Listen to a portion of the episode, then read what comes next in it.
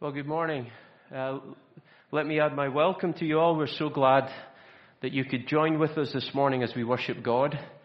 And now, uh, as we turn to His Word, uh, to listen to God speak to us. So, yeah, as, as Willie mentioned, we were uh, discussing about how quickly this year has gone, and we're already in the countdown to Christmas, where we celebrate the coming into the world of Jesus Christ, the Son of God, the Savior of the world. And uh, as Willie mentioned, we're starting today a, a new uh, mini teaching series uh, which ties in with the season of Advent.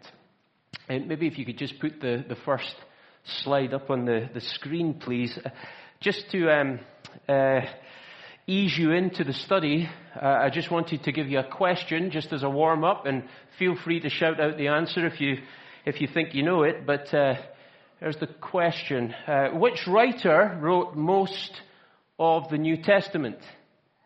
Which writer wrote most of the New Testament? The answer is Luke. It's Luke.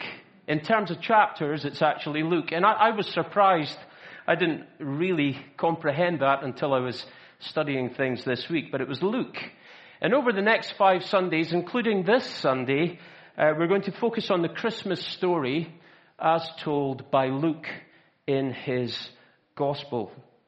We're going to focus on the opening chapters, chapters one and two. And today we're looking at the opening verses of Luke chapter one, verses one to four. And these verses are really Luke's preface to his Gospel. So let's read these opening verses together. Luke chapter one, verses one to four. It's actually just one long sentence. So let's read them. Let's hear the word of God.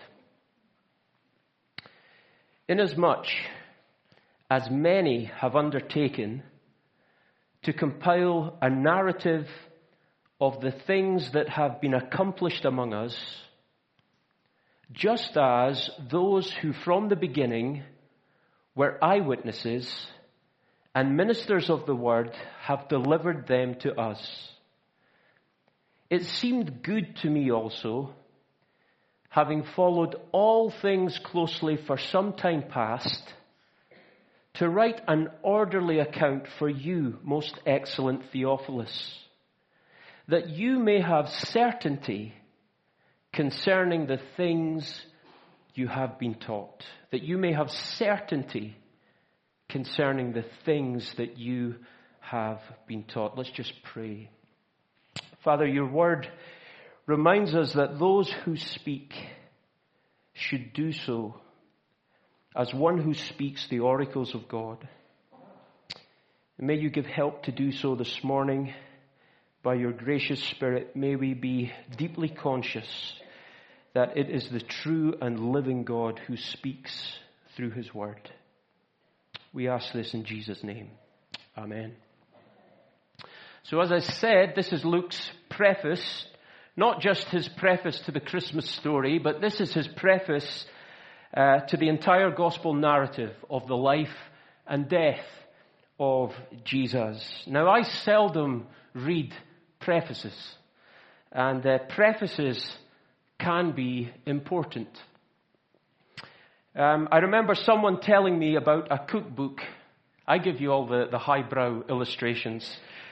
It was a cookbook, and one day they were searching through the cookbook for a recipe for chicken.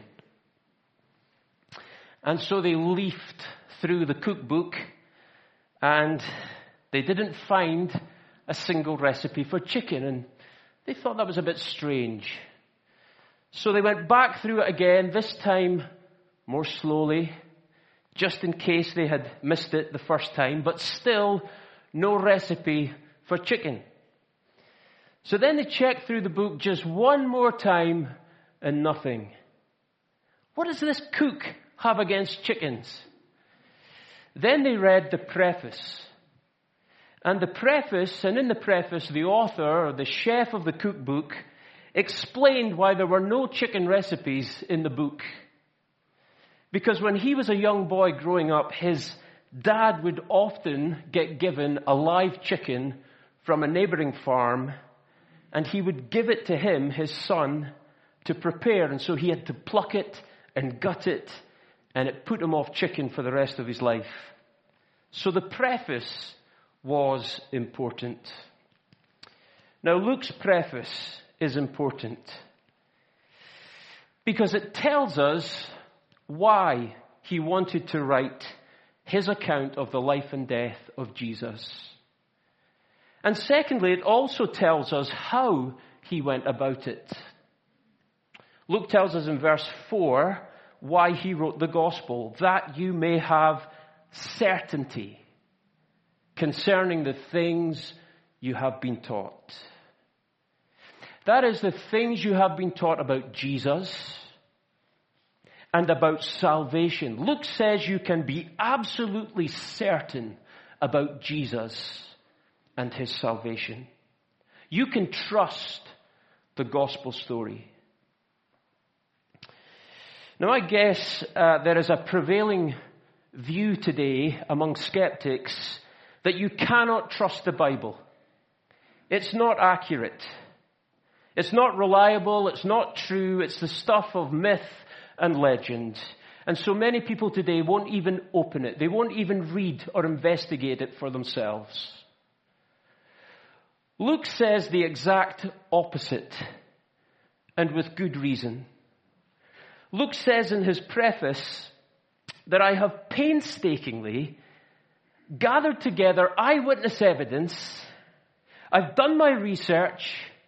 I've taken my time, and I've carefully put it all together in an orderly account, and it's true. It stacks up. The good news of Christmas, that Jesus Christ, the Son of God, came to save us from our sins, it's true. It's not a myth. It's not a legend. It's not a fable. Jesus Christ is a real historical figure, and we can trust Jesus. I, I don't know if you ever listened to the, the podcast, The Rest is History.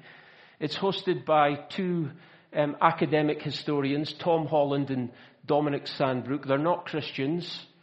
And each episode focuses on the two of them discussing um, a notable uh, and different figure from history each week. And last year, they, they asked their voters, uh, their, their listeners, to vote uh, for the historical figure that they would like them to discuss in one of their next episodes of the podcast. And the winner of the vote was Jesus Christ. Now, they began that episode on Jesus by stating this. They said that no credible historian thinks Jesus is a mythical figure. No credible historian thinks Jesus is a mythical figure. The evidence is overwhelming. It's beyond doubt, and that comes from academics. You see, the Christian faith is not a leap in the dark. It is based on fact, on historical fact. The evidence is there. Jesus is no myth. There is no doubt about the historic reality of Jesus Christ. He's real.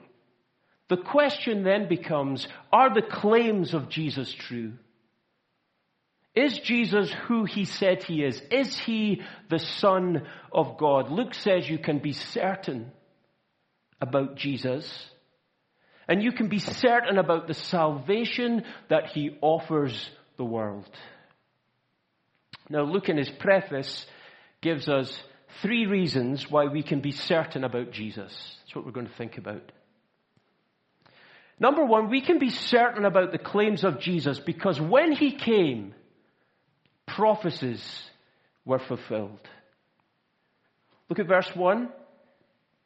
Inasmuch as many have undertaken to compile a narrative of the things that have been accomplished among us, or the things that have been fulfilled among us.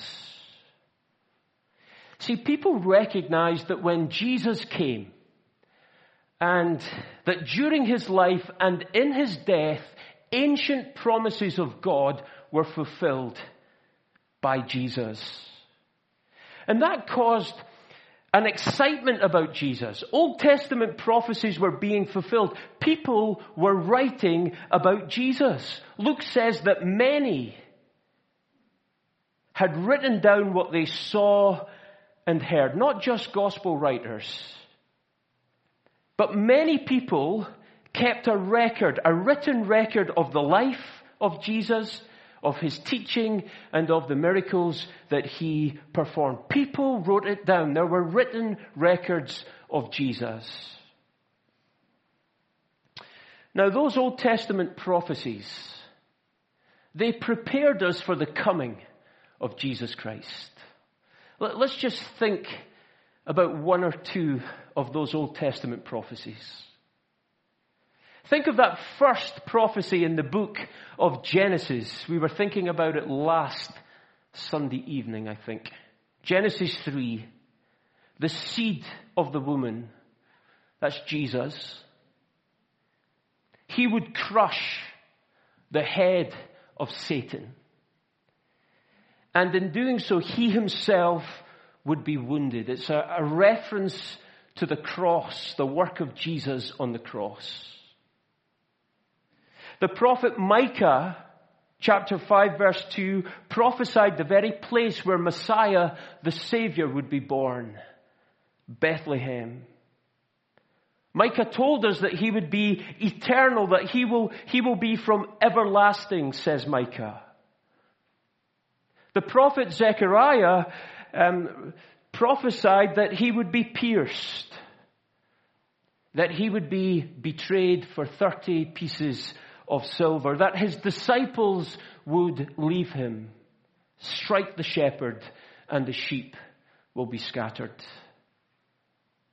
Isaiah, in his wonderful prophecy, written seven hundred years or so before Jesus Christ.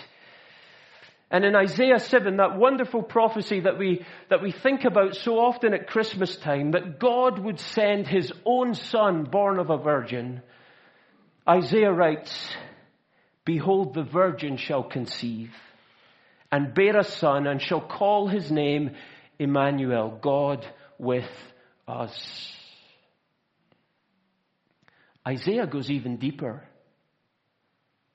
Isaiah tells us that Jesus would be a suffering servant. Isaiah gives us remarkable detail about those sufferings, that he would give his back to those who would strike, that he would be spat upon, that his face would be beaten to disfigurement beyond human semblance, that he would be wounded for our iniquities, for our sins, crushed for our sins. Isaiah would see even beyond the cross to his resurrection. He shall see the light of life and his seed, and will be satisfied. You know, it's the detail, the pinpoint accuracy of these Old Testament prophecies is absolutely astonishing. Jesus is God's Messiah. He is the Savior of the world, come to save us from our sins. He is the fulfillment of these ancient prophecies.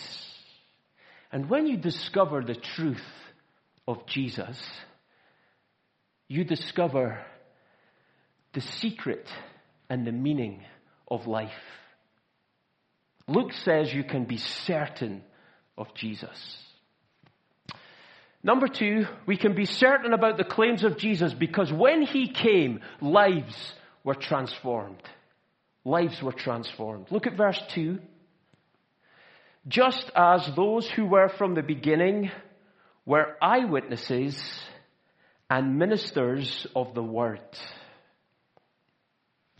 Luke here mentions the, the basis of his gospel account, and it was based on the testimony of eyewitnesses, people um, who had seen and heard Jesus firsthand.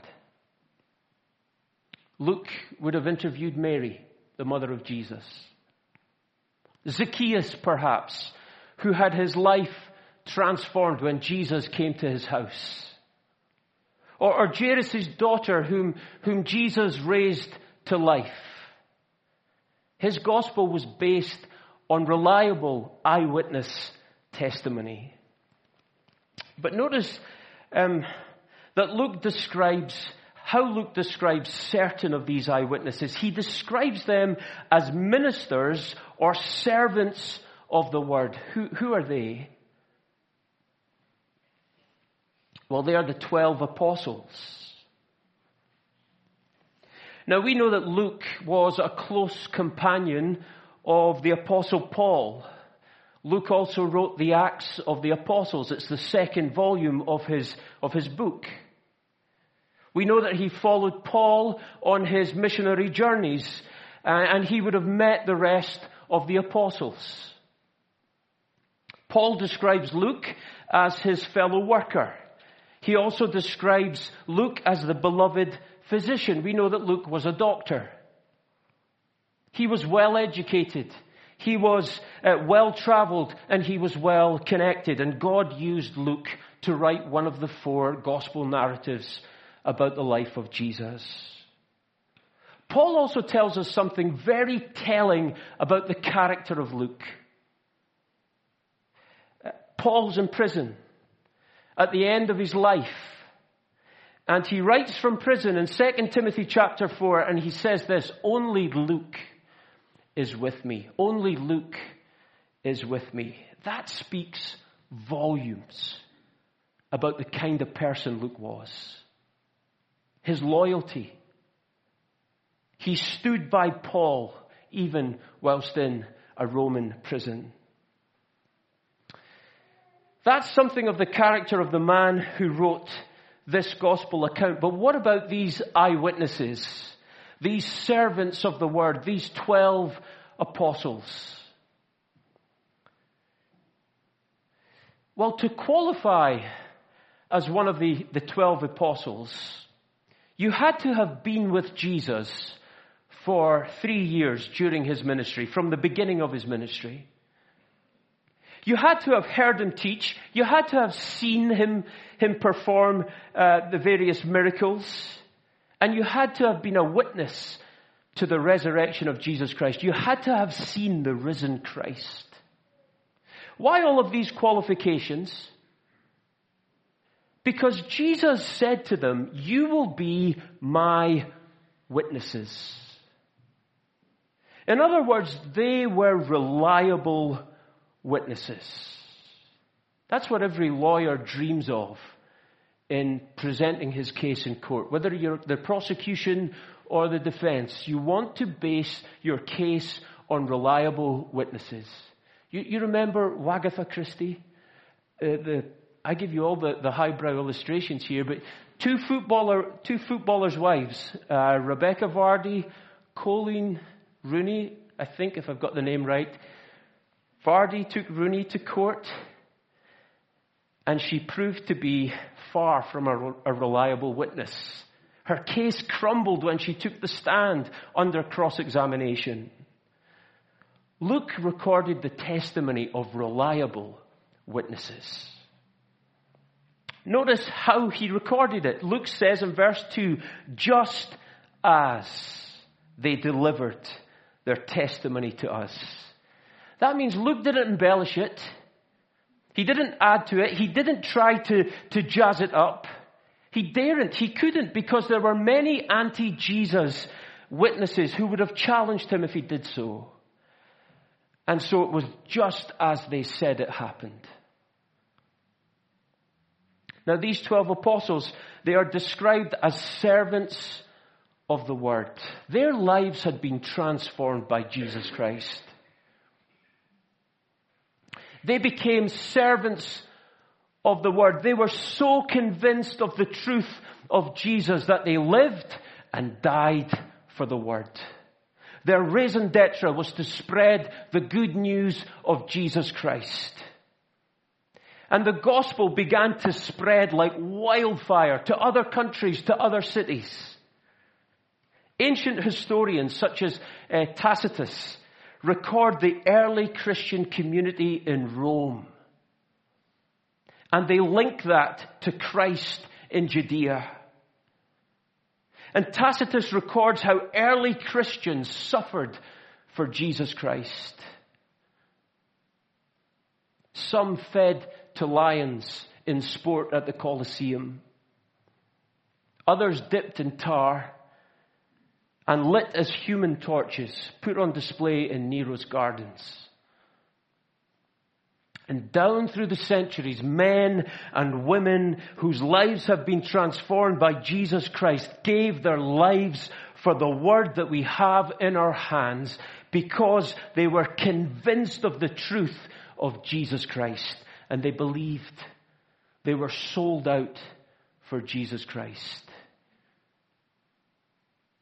And we can be certain about the claims of Jesus because when he came, number one, prophecies were fulfilled, and number two, lives were transformed, and number three, our final point, even skeptics were convinced of the truth. Look at verse three. Luke says, "It seemed good to me also, having followed all things closely for some time past, to write an orderly account for you, most excellent Theophilus." Luke now states how he wrote his gospel. He tells us here that he, he took his time. He was patient in his research and in his investigation. He was painstakingly accurate. He was very thorough. He followed all things closely. He recorded the detail. That's why when you read through Luke's gospel, uh, the, the detail of the names, you know, of, of the Caesars, of, of the rulers, of the, the governors, the tetrarchs.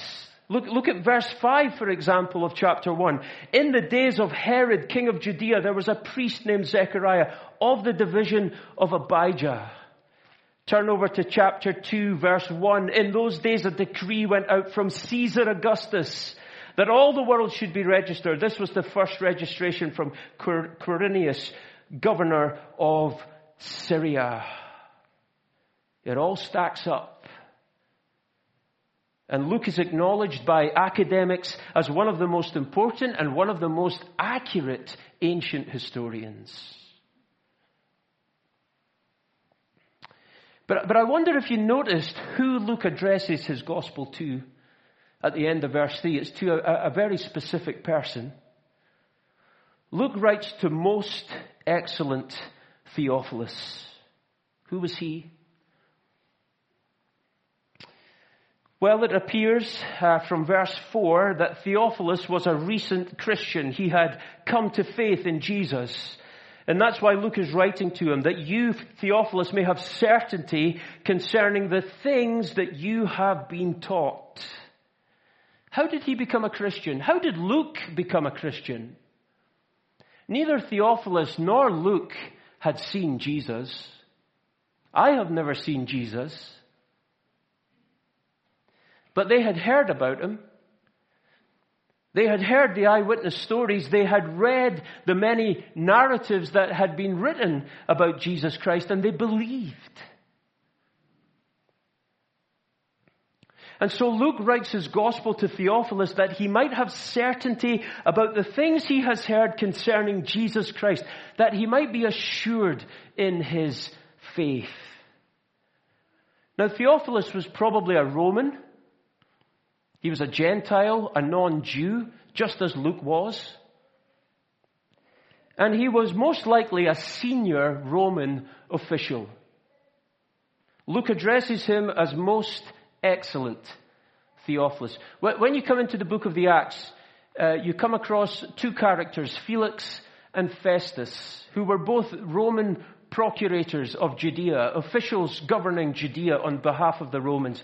They are both described as most excellent Felix, most excellent Festus. And so Theophilus must have held a similar position. He must have been a man of high standing, a man of wealth, perhaps Luke's patron who supported him. Now, the last thing that Roman officials wanted was religion that would disrupt society, that would harm the Pax Romana, the peace of Rome. So why would someone as senior as Theophilus, someone as wealthy and as well educated with everything to lose, why would a man like Theophilus become a Christian? I'll tell you why. Because he was convinced it was true. He believed that Jesus Christ was the Son of God. He believed that Jesus Christ died for him on the cross. And he believed that Jesus Christ came to save, save him from his sins. And friends, as, as we think about Advent and Christmas, and as we remember the coming into the world of the Son of God, Jesus Christ, that he came to save us from our sins, this is no myth. This is no fable or fairy story. This is truth.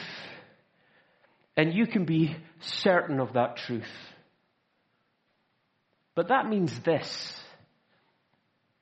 that you need to take Jesus and his message seriously. And if you haven't done so, I would urge you to do that. The real story of Christmas is not just the manger into which the baby Jesus was laid, but it is every bit as much about his cross where he suffered and died to save us from our sins and bring us into relationship with God. That's why he came. That is why God became man. Jesus came to save you. God offers you the gift of eternal life. He offers you the gift of his salvation through faith in Jesus Christ. Will you receive it? Will you accept God's gift? Will you give your life to Jesus Christ and follow him? That is the good news of Christmas. It is the best news. And good news is not good news if it's not true. And Luke has written his gospel to give us certainty that it is. Consider the evidence for yourself. Let's pray. Lord, thank you that you have given us your word that we might have certainty about your great salvation and about your great Savior, your Son, Jesus Christ. Lord, thank you for Luke, whom you used through your Holy Spirit to write this gospel. And we pray that as we study it together over these next few weeks, that you would fill every heart with the joy of Jesus Christ, that we might rejoice in the certainty of our salvation. I pray for folks today who perhaps don't have that certainty, or who have never thought about Jesus Christ. Lord, I just ask that they would take Jesus and your gospel seriously. And I pray that you would speak into their lives. Pray that you would bless the children today as they've heard your word. And we ask all of this for your glory in the name of your Son, Jesus Christ. Amen.